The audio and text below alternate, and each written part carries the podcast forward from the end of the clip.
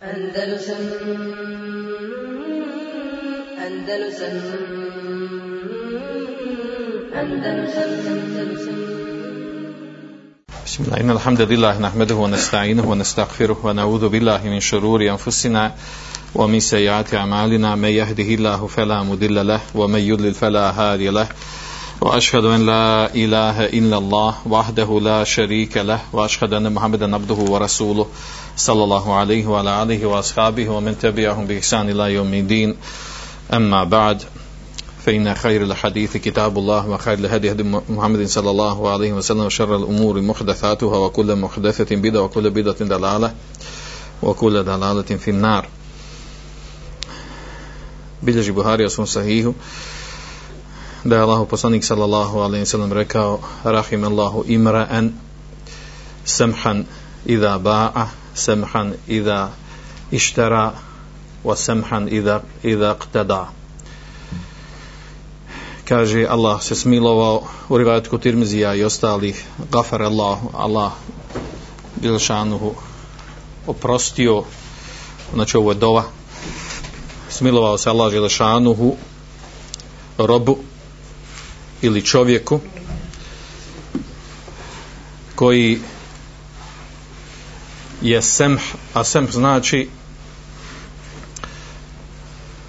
uh, ima više, uh, više značenja u arabskom jeziku, uglavnom ovdje u ovom kontekstu Adisa se odnosi uh, Allah Žešanu se smilao robu koji je široko grudan tolerantan jednostavan kada prodaje i kada kupuje i kada ima šerijatski neki spor sa nekim.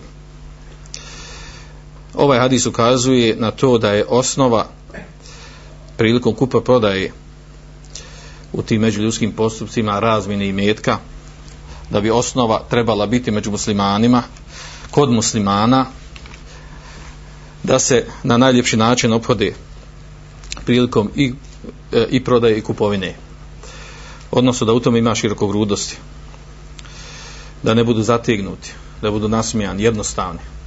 Kao što kažu učenjaci, odlika, ova odlika je krasla shabe, tabine i prve generacije muslimana do te mjere da su sa trgovinom ostavili utjecaj na one sa kojima su komunicirali od nemuslimana i poznato je da se islam raširio u dvije države i da je da su te dvije države postale muslimanske e, na osnovu ponašanja i ophođenja trgovaca muslimanskih sa njima.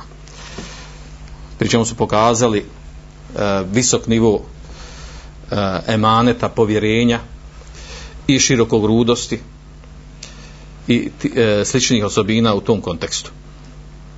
Ovo navodim kao uvod u tematiku koja je navodim večeras, a to je večeras je srž teme E, e, kada govorimo o turizmu i poslovanju sa, sa Arapima ili turistima i drugim, svejedno. E, večeras se srž emir govorimo u stvari o posredovanju koje vi trgovine. ja sam već bio na, na, nagovijestio i napisao da, da će govoriti o nekih 4-5 bitnih tema. One se rezimiraju sljedećim. Prva tema, osnovne teme kojima će biti govoriti šala za Allahovu pomoć, a to je naplaćivanje, posredovanje u kupoprodaj nekretnina.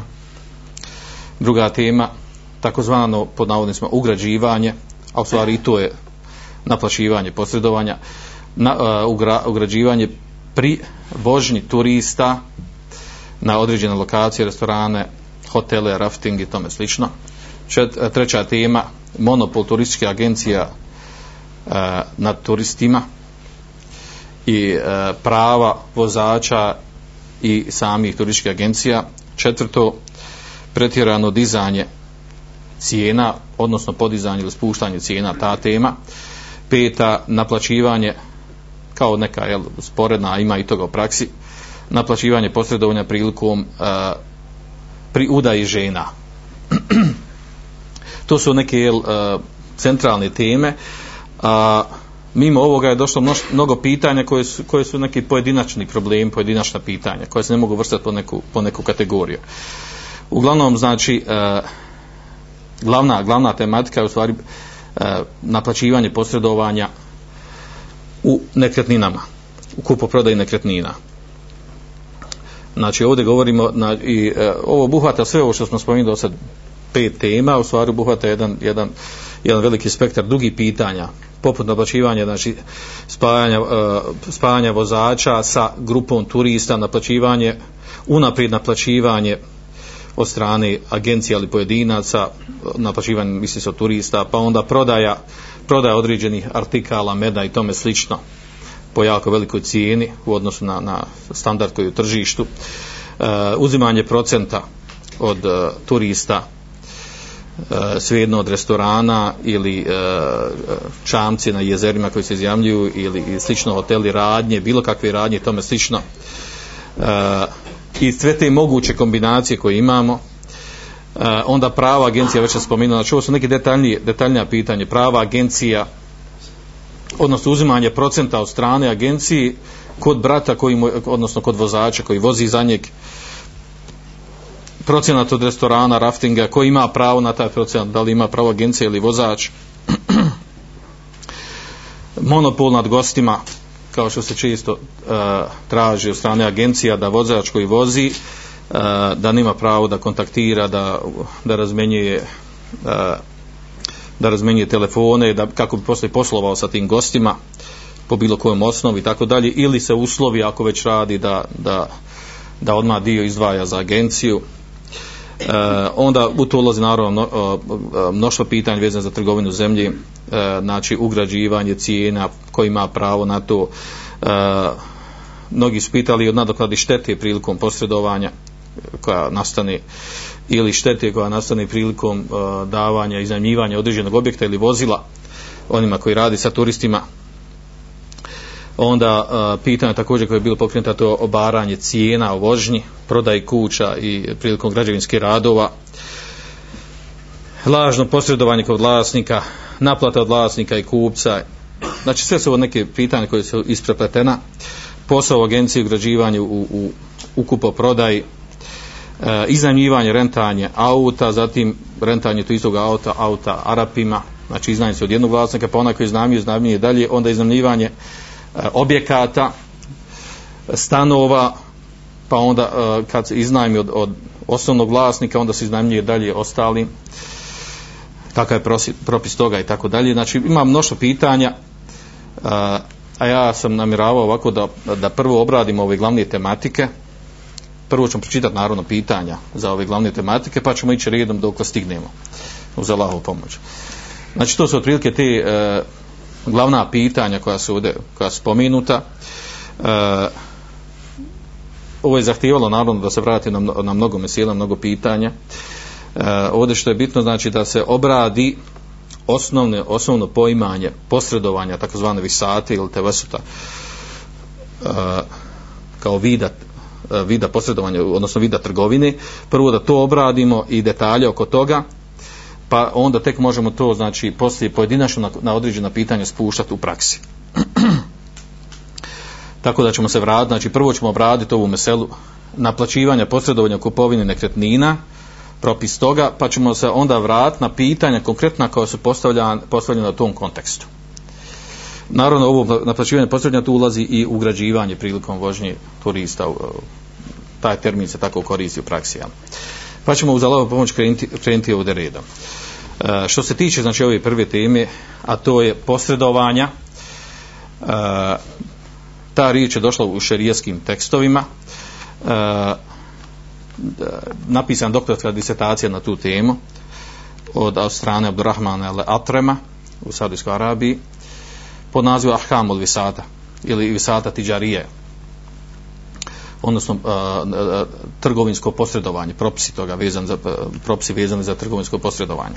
Pa ko hoće da se vrati, znači ima otprilike 500 stranica, ko zna arapski, nek se vrati na ta pitanja raznorazna. Uglavnom, znači, tema posredovanja se vraća na poznati izraz koji je došao u određenim šarijetskim tekstovima koji se, koji, se zove, znači, koji se zove osobu koja posreduje, zove se simsar ili delal ili sefir ili ima još manje drugih poznatih uh, termina koji, koji su koristili i učenjaci koji su koristili u arapskom jeziku. Uglavnom, uh, šta se podrazumije pod simsarom ili delalom? opće poznata rašina definicija simsara na arapskom jeziku, znači posrednika koji posreduje u trgovini, to je, kaže, mutawassit benil ba'i wal mushtari. Kaže, osoba koja posreduje između kupca i prodavača, ili između prodavača i kupca. Posreduje u smislu spajanja. Druga definicija kaže, uh, kaže da je simsar, govori znači o osobi koja je posreduje, kaže dalun ala mekanil silati wa sahiba. Kaže, onaj koji, koji ukazuje na mjesto gdje je roba i na vlasnika te robe i naplaćuje tu uslugu naravno. E, ili definicija kaže men jamelu li gajri bi ajin uh, bejan bay'an kaže onaj ko radi za nekog drugog znači uz naplatu rad radi za neko drugo, znači u smislu prodaje i uh, kup, uh, prodaje ili kupovine ili kaže ili bude posrednik ili on bude jedna od strana kao opunomoćenik od jedne strana koja učestvuje u toj kupoprodaji. E, koji se često izraz delal čak izraz sam na arabskom jeziku delle jedulu, znači onaj koji, koji ukaže na nešto e, a u stvari definicija delala E, osobe koje radi kao posrednike kaže džamio e, bejajni, kaže onaj koji spoji između ono ko, ko e, kupuje i ono ko prodaje uglavnom sve te definicije uglavnom vraćaju na jedno te isto a to je da je osoba posrednik u trgovini, da je to osoba koja u stvari spaja između kupca i prodavača i naplati tu uslugu. I sad ćemo znači, e, spomenuti, odmah da spomenu, ovaj, to je bila prilike definicija posrednika u trgovini. Jer ove mnoge stvari koje su ovdje pitan se vraćaju na posredovanje u trgovini, kupo-prodaj. E, koji su šarijaski argumenti za, za posredovanje? učenjaci znači o tome govorili e, zabilježeni su određeni hadisi pa ćemo to spomenuti uh, uglavnom kako prenosi mnogi učenjaci kaže uh, visata tiđarije odnosno trgovačko posredovanje kaže ono je propisano bila hilaf benel muslimin. Ono je propisano znači šerijetski je opravdan propisan dosta šerijski tekstovi oko čega nema razilaže među, među muslimanima odnosno među činjacima ovog umeta. Ne samo to kaže e, posredovanje bilo prisutno i u vrijeme poslanika sallallahu alejhi ve sellem wal quruni mufaddale znači u prva tri stoljeća. E, prvi trag koji se vraća na to je to je hadis od Kajsa ibn Abi Gareze u kojim je došlo da je on rekao kaže e, kunna fi ahdi rasulullah sallallahu alejhi ve sellem nusemma semasire. A tu se vraća na istu riječ ovu simsar. Kaže fa marra bina rasulullah sallallahu alejhi ve sellem bismin huwa ahsan minhu faqala ja e, ya tuđar tujjar kaže mi smo u vrijeme e, Allahu poslanika sallallahu alejhi ve sellem zvali se se masire to znači oni posrednici u trgovini koji čija znači bila uloga da da traže one koji znaju, nađu one koji nešto prodaju i nađu drugi koji, koji traže takvu sličnu robu pa ispajaju i posreduju u tome ili čak nekad jel, e, e, jedno od dvije strane zauzmu prilikom obavljanja te kupoprodaje. Kaže, bili smo se zvali Semasir, a to je Simsar, kako, e, ova jednina, osoba koja radi posredovanje, kaže, pa je, pa je prošao pored nas Allahu poslanik sallallahu alaihi sallam, pa nas je nazvao boljim imenom od toga. I rekao, ja mašer al tuđar. O kaže trgovci skupino trgovaca o skupino trgovaca.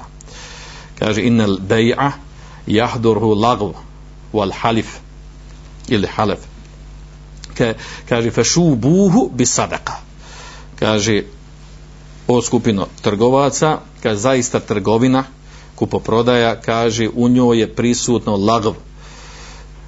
E, u rivajatu je došlo kezib.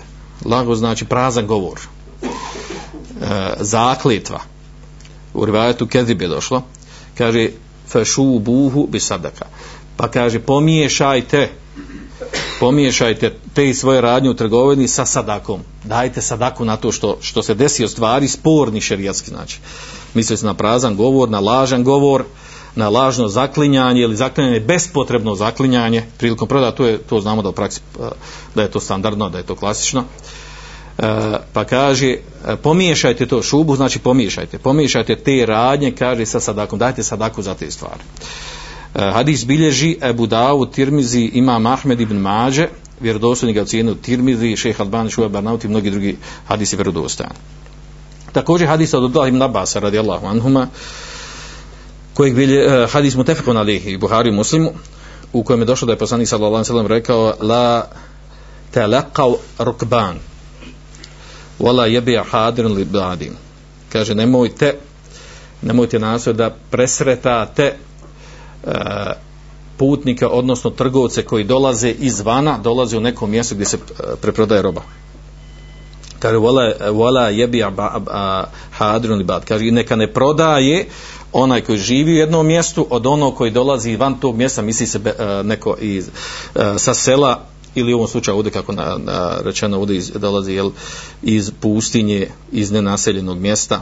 Dolazi sa robom dolazi u naseljenom naseljeno mjesto u grad.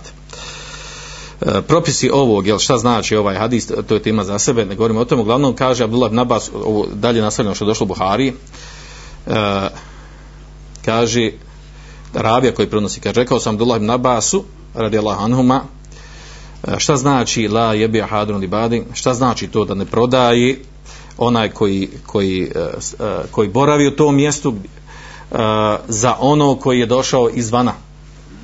Pa on rekao, kaže, la je kunu lehu simsaren, da ne bude njemu posrednik. Pojente ovdje da je došla ta riječ posrednik. Pa kaže Ibn Hajar, u komentaru ovog hadisa. Nas interesuje ono što je vezano za našu tematiku, ne da, da objašnjam ovaj, ovaj propis, propis toga prodavane za neko ko dođe izvana i tako dalje.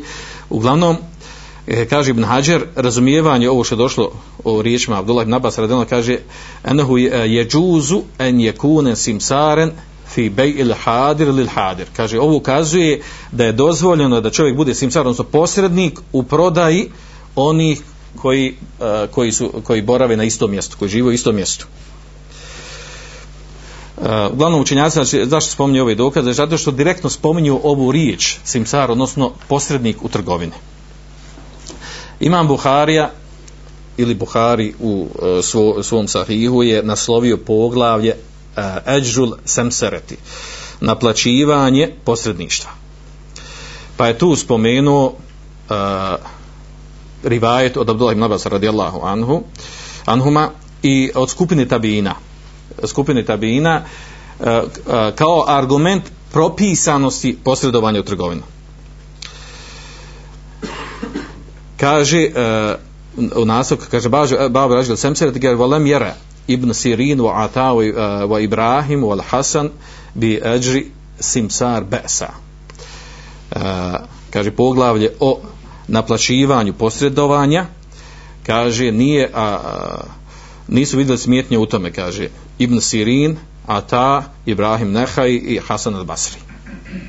Kaže Abdullah ibn Abbas, pa onda eh, kaže, pa dalje prenosi, kaže Abdullah ibn Abbas, kaže La Besen je kul, kaže nema smjetnje da kaže, govori ovdje o onima koji vrše neku kupo prodaj, kaže nema smite kaže e, bi' hadha thaub fema zada ala keda wa keda fahu lak Prodaj, kaže, ovu odjeću, pa kaže što što pređe preko te cijene, kaže to je tebi. Znači ovo je direktno, znači direktan e, ovaj, neki možemo šerijski tekst je se vraća na Abdullah Dabas radila na koji govori o ovom što mi imamo u praksi jel? da neko da a, kada neko prodaje neku nekretinu pa kaže ja tražim ovoliko a ti koliko možeš prodaš više od tog to je tebi. Pa kaže dalje kaže Ibn Sirin idha kale bi'ahu bi keda fema kane min ribhin e, feleke wa bejni wa wa fela be'se bihi. Kaže ako bi, nema smetnje u tome kaže ako bi rekao prodaj prodaj ovo po toj toj cijeni pa kaže pa što zaradiš viška oko toga? Kaže bude između tebe i mene. Pa također uh, uh, koji ukazuje na propisanost ovoga što, što bilježi Ibn Abi Shayb u svojemu Sannefu od Udlah ibn Abbas radijallahu anuma, u rivajatu da ta kaže eno kane la yara ba'san an yu'ti ar-rajulu rajula thawba fa yaqulu bi'ahu bi kadha e, wa kadha fama izdatta falak. E, isto ono slično smo malo prije rekli znači nema e, Abdullah ibn Abbas je rekao kaže nema smetnje u tebe da čovjek kaže e, da kaže čovjeku evo ti kaže ova odjeća pa kaže prodaji po toj toj cijeni kaže a što što kaže prodaš više od toga kaže to pripada tebi. Uglavnom po pitanju ovog znači dovoljno sam ono, ovo ovi neki šerijski tekstovi koji govore znači, od hadisa i od predaja od ashaba i od selefa u umeta tabina koji govori o propisanosti posredovanja. Nakon ovoga možemo spomenuti, e, možemo spomenuti znači mesele vezane e, znači direkt odmah ući u onu srž ime što nas interesuje. A to su određene mesele koje su vezane za, za posredovanje. Znači bitno da znamo u osnovi znači da je e, da je po većini učenjaka ovog umeta da je posredovanje dozvoljeno Eh, kao što kaže ovdje kao što spomenuo je ovaj Abdura, šejh Abdurrahman Atrem poznati eh, poznati eh, savremeni šejh koji je poznat po svome znanju u ovim muamelat malije ovim ovim finansijskim ili trgovačkim posredovanjima među ljudima. U, u ovoj svojoj knjizi on kaže kaže bi satati teđarije džajzon mutlaka kaže trgovačko posredovanje je dozvoljeno uopšteno kaže se van kudirat bi zemen au bil amel. E, ovo nagovore o tome zato što su učenjaci imaju neka tri, četiri mišljenja po pitanju ovog. Pa neki dozvoljavaju uopšteno posredovanje neki uslovljavaju da je dozvoljeno posredovanje u, a, u vremenu znači da se naplaćuje vrijeme koje su utržene tome, neki dozvoljavaju posredovanje da se naplaćuje samo a, po, posao konkretan nevezano za vrijeme i ta kombinacija tih mišljenja. Uglavnom, znači, ono što, što ukazuju šerijetski argumenti, Allah zna najbolje, znači, ispravan stav, ono na čemu je većina učenjaka, a to su jedan od, od dva stava u Hanefijskom mezebu, poznat stav znači, u Malikijskom mezebu, a, također mezeb Šafijski i mezeb Hanbelijski, znači u sve četiri mezeba a, opšte prihvaćen stav, a, da je, a, da je posredovanje kupo-prodajno trgovačko dozvoljeno uopšteno svejedno bilo bilo određeno vremenom, znači plaćivanje bilo određeno vremenom ili po poslu, po amelu u velikim stvarima ili u malim stvarima Znači to je propis, osnovni propis. E, onda su učenjaci e, se razišli oko toga e, različito oko toga kakva je priroda ovog, ovog, ove vrste trgovine. Šta ovo stvar predstavlja? Kada onaj koji posreduje između ono ko prodaje i ono koji kupuje, šta predstavlja taj, znači, kad kažem šta predstavlja u smislu na koji, na koji vid na koji vid trgovine se to vraća. Pa, je, e, pa skupina učenjaka kaže, većina učenjaka, da je to mimbabil džuale. To je vrsta trgovine u kojoj se kaže, glašanje nije primjer, kada neko kaže, recimo izgubio je neku stvar i kaže, ko mi nađe tu stvar, dobija toliko i toliko, njemu sto maraka. Ko mi nađe tu stvar, dobće sto maraka. Kad će on naći, kako će naći, koliko će trošiti vremena i truda i metka, to, to ne ulazi, znači, e, to ne ulazi u u šartove ove vrste ove vrste uh, poslovanja jer predstavlja i ovo jedno jedan vid trgovine, a zove se džuala. Pa kažu da ovaj vid o, ko, o kojem mi govorimo, da posredovanje potpada u većini slučajeva pod, uh, e, pod tu vrstu trgovine.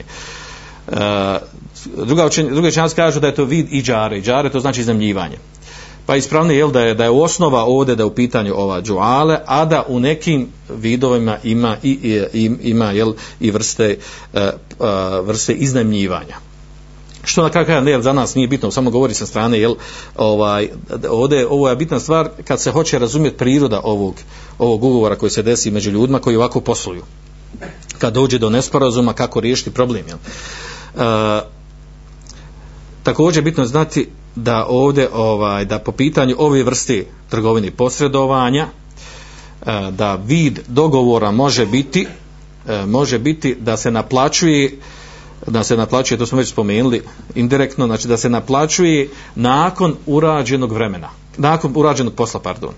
Znači onaj koji posreduje među dvije strane e, dogovori se da naplati gotov završen posao kada ovi, kada ovi e, završe trgovinu kupoprodaju To je jedan vid. A drugi vid naplaćivanja je onaj da se, da se naplaćuje vrijeme koje posrednik utroši e, radići sa jednom i sa drugom stranom.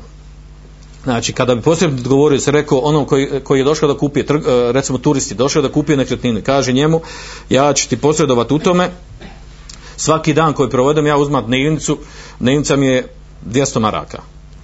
I sa koliko će dana provesti? Jedan ili pet, dana, to, to ne zavisi od njeg, to zavisi od ovog što, što hoće da kupi i naplaćuje mu vrijeme koje provodi i troši sa njemu u hodanju, traženju i tako dalje. E, znači to je kada, kada naplaćuje, znači kada govori naplaćivanje vezano za, za vrijeme utrošeno na tome. Uglavnom kod nas u praksi je najviše rašireno da je naplaćivanje vezano za, za e, uči, znači završenu kupo prodaju. Za dijelo koje se radi, znači, znači za, za trgovinu koja se obavi. Ali oba vida postoji u praksi. E, uh,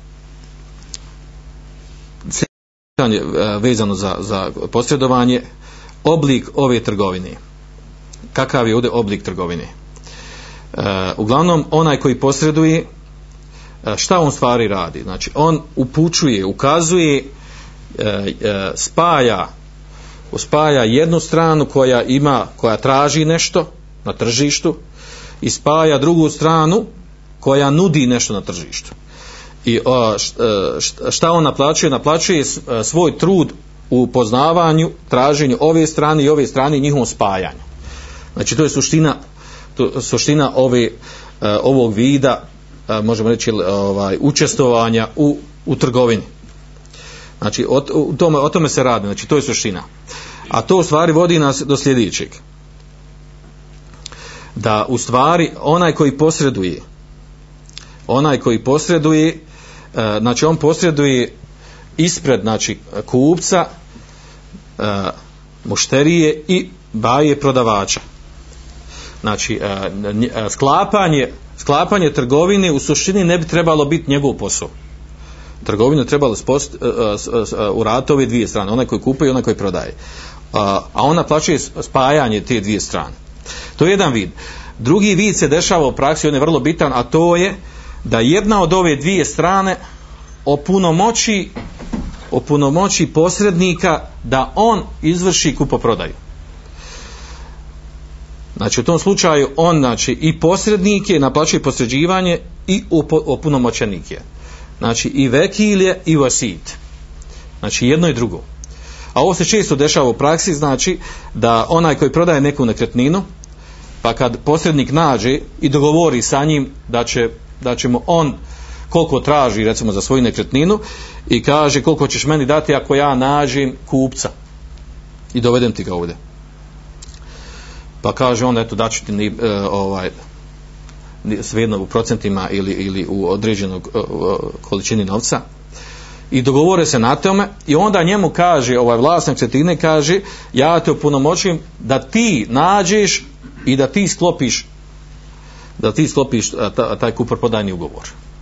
I onda igra dvije uloge, znači i posrednik je, naplaćuje to posredovanje što će naći kupca, mušteriju, a onda također opunomoćen je da sklopi dogovor. I gdje on sebe naravno, što mi kažemo, ugradio već u toj cijeni. E, na jedan dva načina. Ugradio se kako su dogovorili tačno, ili mu je rekao da ima širine koliko hoće da, da, da koliko može da zaradi iznad onog što traži vlasnik nekretnine oba oblika postoji znači uh, ili sve tri postoji u praksi uh, ovdje znači ovdje je bitno samo da znači ovo spominjemo ovdje iz razloga da bi razumjeli oblik ove trgovine suštinu šta se tu dešava znači imamo prvi vid da posrednik znači nema veze sa sklapanjem kupoprodajnog ugovora samo spoji jednu i drugu stranu i naplati jedno ili drugo ili objema stranama a imamo i to da predstavlja da je oponomećan od jedne ili druge strane osim toga što je posrednik i opunomoćen je da, da sklopi kupoprodajni ugovor. Što se tiče naplaćivanja, sljedeća tema vezana za, za, za posredovanje, e, naplaćivanje može biti u dva oblika. Može biti znači e, tačna određena suma novca, znači određena shodno kako se dogovori sa onim e, sa vlasnikom nekretnine ili sa e, mušterijom kupcem e, to je jedan oblik a može biti i procentalno određen procentalno u smislu da kaže meni je 3%, 10%, 5% od, od, od, od cijene koja bude, sa kojom bude e, izvršena kupoprodaja. I jedan i drugi način su jedan i drugi način su dozvoljeni. Jedan i drugi način su opravdani. E, naravno ovo što govorim, pa se ovo ne govorim, e, ovo govorim oko čeka složni učenjaci izdate su fetve po ovom pitanju, tako da nema potrebe da neko kaže ko je to rekao, šta je rekao. Znači, ovaj, kod onih učenjaka koji dozvoljavaju, znači, većina učenjaka s četiri mezeba koji dozvoljavaju ovaj, i smatra ispravni posljednje, a ja vidim šarijaske tekstu koji ukazuju na to. Znači, da ponovim opet. Znači, uh, ako znači, ako uh, znači, imamo vid, vid naplaćivanja to, da da onaj koji naplaćuje naplaćuje e, znači e, kada se desi izvrši kupo prodaja on naplati svoju uslugu od jedne ili obe strane. To je to je jedan vid. A imamo drugi vid naplaćivanja a to je ako je se on iznajmio vremenski da radi jednu ili za obe strane.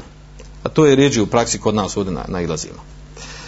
A onda u sve to ulazi znači način kako naplaćuje, može da, da dogovori određenu sumu, određenu sumu, e, 1000 maraka, 5000, 10.000 maraka, 15, svejedno kako dogovori i pristane ta strana i nakon što, što, jel, e, što se izvrši kup, e, kupo prodaja, obavezano je dati to što se dogovorili. Ili može biti procentualno, gdje, gdje nije bitno koliko ćete prodati, nego kaži mojih je 5, 3, 5, 10, 15% od toga kako se izvrši kupoprodaja. Jedno i drugo je ispravno. Učenjaci govorili o tome sljedeće mesela, uh, od koga se u stvari naplaćuje? Od koga se naplaćuje usluga posredovanja? U osnovi učenjaci su govorili, kad su govorili o toj temi, oni su u osnovi govorili da se ovdje uh, usluga naplaćuje od od koga? Od mušterije ili od prodavača.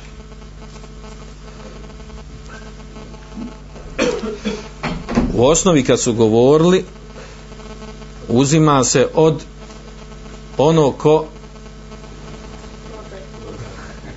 prodaje ili kupuje? Ko prodaje. Jer onaj ko prodaje, on je nudio da mu nađu mušteriju. I on je, znači u osnovi se tako govorili učenjaci. I čak su neki rekli da je to u stvari posredovanje i da tako treba naplatiti. A da ovaj koji dođe, koji se nađe, znači e, koji dođe kao kupac, kao mušterija, da se od njeg ne uzima. Međutim, ovaj, kad se analizira sve što, što je rečeno po tom pitanju, ispravno u stvari, ispravno je, uh, i to su mnogi učenjaci iz Alfetu, da, da naplaćivanje, posredovanja je dozvoljeno i od jedne i od druge strane. Znači dozvoljeno je naplatiti i od mušterije koji traži, traži nekretninu i od onog koji prodaje nekretninu.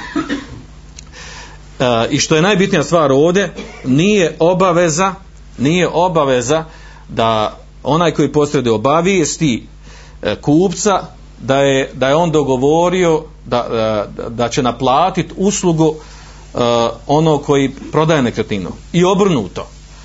Da, da mora obavijestiti ono koji prodaje nekretninu da je on dogovorio ili što mi kažemo ugradio se ili dogovorio znači da naplati uslugu kupca kojeg će, kojeg će dovesti. I od jedne i druge strane mu je dozvoljeno da naplati s tim da ovdje da učenjaci govorili o šartovima ovog i tako dalje glavni osnovni šart je ovo da bude znači da bude znači jasan dogovor sa ovom ili sa onom stranom ili s obe svejedno.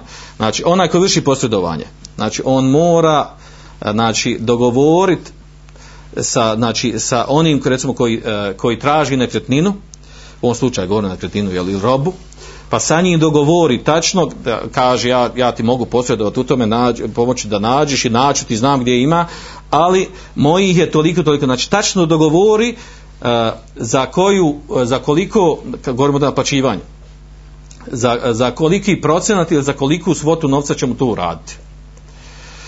E, znači mora tačno dogovor, da, da, se, da se taj dogovor da se, da se on bude jasan nedvosmislen. Da se preciziraju da se zna u što ulazi kolika je cijena čega. Također obrano druga strana znači onaj e, koji vlasnik nekretnine koji prodaje znači sa njim se mora jasno dogovoriti.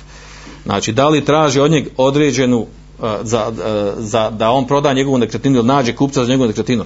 Da li traži određenu sumu novca koja je tačno, precizno određena 1000, 5000, 10.000 maraka ili svejedno manje i više pare nije bitno. Uh, ovdje samo navodim primjer ili da kaže procentualno hoće toliko ili treća sudca da, da njemu kaže vlasnik ja tražim 200.000 maraka a što ti prodaš više e, tebi to pripada. I naravno ovdje je vrlo bitna stvar naravno kada, kada bude sklapan jel, kupoprodajni ugovor da se, da se uračuna da se uračuna u cijenu ono što treba da dobije od, od vlasnika nekretnine. I naravno ovdje je e, vezano za, za, za posrednika vrlo bitno da se zaštiti po pitanju tih ugovora da ne bi bio prevaren. što se dešava u praksi, jel? da iskoristi lova ili ona strana posrednika pa ga pokuša izbaciti iz igre. E, naravno, kome se to desi, on to nađe poslije načina da, da se to više ne dešava, ali znači, u osnovi, znači, treba, znači, to je dozvoljeno šerijatski da ovako posluje i treba biti jasno kod dan. Znači, nema ovdje, e, znači, nema ovdje, nema potrebe za varanjem, za skrivanjem i tome slično. Znači, mora se biti na čistim, jasnim stvarima. Znači, ali ovdje smo već spomenuli, znači, nije obaveza, nije obaveza spomenuti mušteriji da je on već uh, naplaćuje posredovanje kod vlasnika nekretnine i obrnuto. A ako bi nije obaveza da spomeni da, e, kao uslov valjanosti tog što radi među njima. Nije obrnuto, znači. Uh, I ovdje još zadnju meselo da obradimo vezano za ovo, znači po pitanju e, e znanja i obaveštavanja, to smo već rekli, podlač, e, podlač nekoliko puta, znači. Da se obavijesti druga strana da on naplaćuje posredovanje kod, kod onog sa kojim je spaja, znači nije obavezno. Ako spomeni ili spomeni sve jedno. I nema potrebe da se toga boji ili da krije, ali nije obavezno da ga obavijesti niti, niti uslov valjanosti što će naplatiti i drugoj strani. S tim da ovdje ima jedan, jedan problem, a to je u praksi ako se desi da osoba radi za određenu firmu ili agenciju svejedno i onda on kao radnik uh, kupuje ili prodaje nekretninu. U tom slučaju njemu nije dozvoljeno da on naplaćuje, znači on je već plaćen od onog za koga radi. Radi za firmu ili za agenciju. Njemu nije dozvoljeno u tom slučaju da on naplaćuje od one druge strane. Jer on predstavlja radnika i on će biti plaćen za to. Znači nije njemu dozvoljeno u tom slučaju da se dogovori sa ovom drugom stranom za, od koje kupuje, da se, ono što mi kažem, ugradi. Jel? U tom slučaju nije dozvoljeno, jer on predstavlja u stvari, predstavlja stranu kupca ili, ili, ili prodavača. U tom slučaju, znači, nije mu dozvoljeno da, znači, da sebe, što mi kažemo, jel, ugradi. Jer on radi, znači, za određenu platu, svejedno, znači, mjesečnu, e, sedmičnu ili shodno kako se dogovorio firmi za koju radi ili agenciju ili firmu, svejedno. I on znači, on je tada opunomoćen da bude trgovac za, za njih i radi kao radnik i bit ćemo to plaćeno što on kupi. U tom slučaju, znači, vraća se na njegov emanet. I u tom slučaju treba da kupi onako kako je najzadovoljniji onaj koga on predstavlja firmu. Znači, tada mu, tada nije dozvoljeno da on, da on šure sa onom drugom stranom i traži sebe, da sebe nađi, da naplati, ili da ide na štetu onog za koga radi. Tada mu nije dozvoljeno haram i da se upušta takve stvari. Da, onda da ispadne da, da vara stvari vlasnika svoje firme ili svoju firmu za koju radi.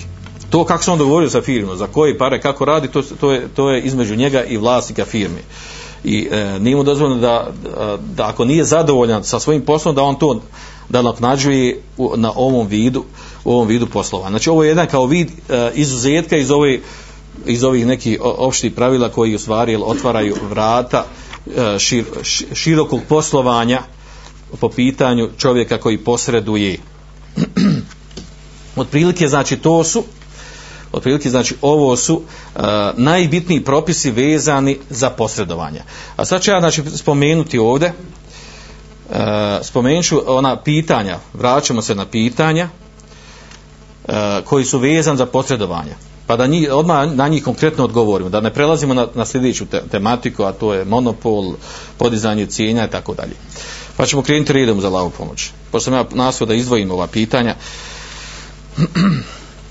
Prvo ti pitanje kaže ako ja imam grupu turista i tu grupu trenutno vozim, grupa sa, sa kojom imam dogovor da ih vozim određeni broj dana i dok sam s tom grupom dođe mi ponuda od druge grupe turista da ih vozim.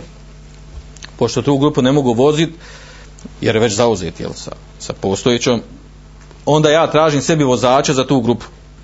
I nađem, nađem vozača s autom. I kasnije ili odmah kažem to vozaču, ovo kasnije je spurno, i kad odmah kažem to vozaču, meni ćeš dati 5, 10, više ili manje eura po danu. Da li je ovo dozvoljeno? Znači, to je prvo pitanja vi. Eto, čuli smo pravila posjedovanja. Je li dozvoljeno ili nije dozvoljeno? Šta se razumije? Znači, dozvoljeno. Dozvoljeno jer on posjeduje između onog kome treba da radi, to je vozač sa autom, i ima ono kome treba da se to radi. I spaja ove dvije strane i traži svoju uslug na tome. Znači nema smjetnji da on da to naplati. A kaže on je ovdje još dodao, kaže odgovor je bio da to nije dozvoljeno. Ne znam kome to odgovori, nije bitno. Sljedeće pitanje vezano za isto kaže uh, propis uh, vožnji e, turista E, gdje se traži procenat u restoranima. Kaže na primjer, daju procenat e, e, zato, što, zato što jedu i mi ih tu vozimo s tim nijetom. Znači uzmu se određena grupa turista i odvoze se u restorane na mjesta gdje je unapred određeno ili kad dođe se dogovore se odma ovaj dogovore se da će uzeti procenat od onog što je doveo što je doveo turiste tu. Kaže, ali kad uzmemo taj procenat, krijemo da ne vide oni. Na primjer, od računa, od računa koji naplati, kaže 10% nama.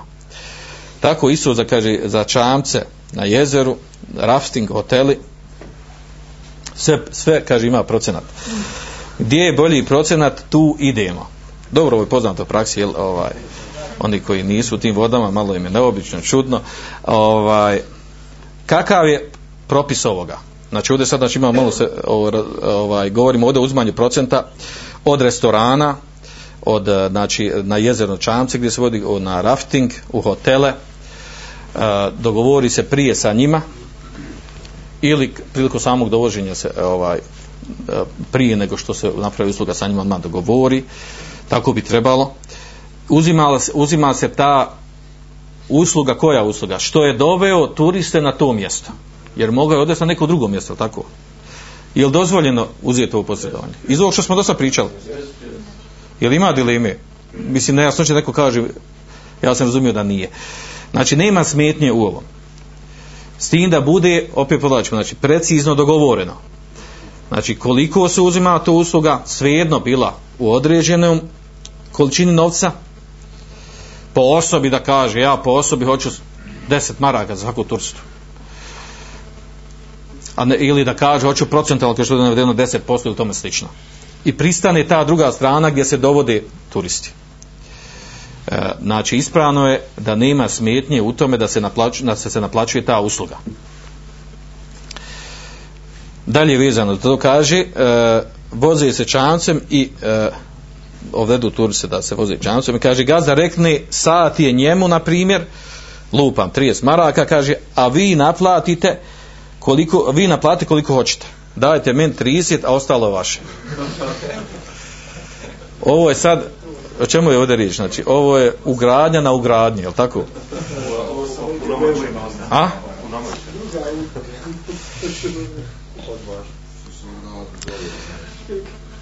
Ja sam dobro razumio ovdje, znači ovdje je riječ o vozaču, eh, popravite me ako griješim, znači vozač je odveo turiste na, na, na neko jezero gdje oni iznajmi čamac, je tako?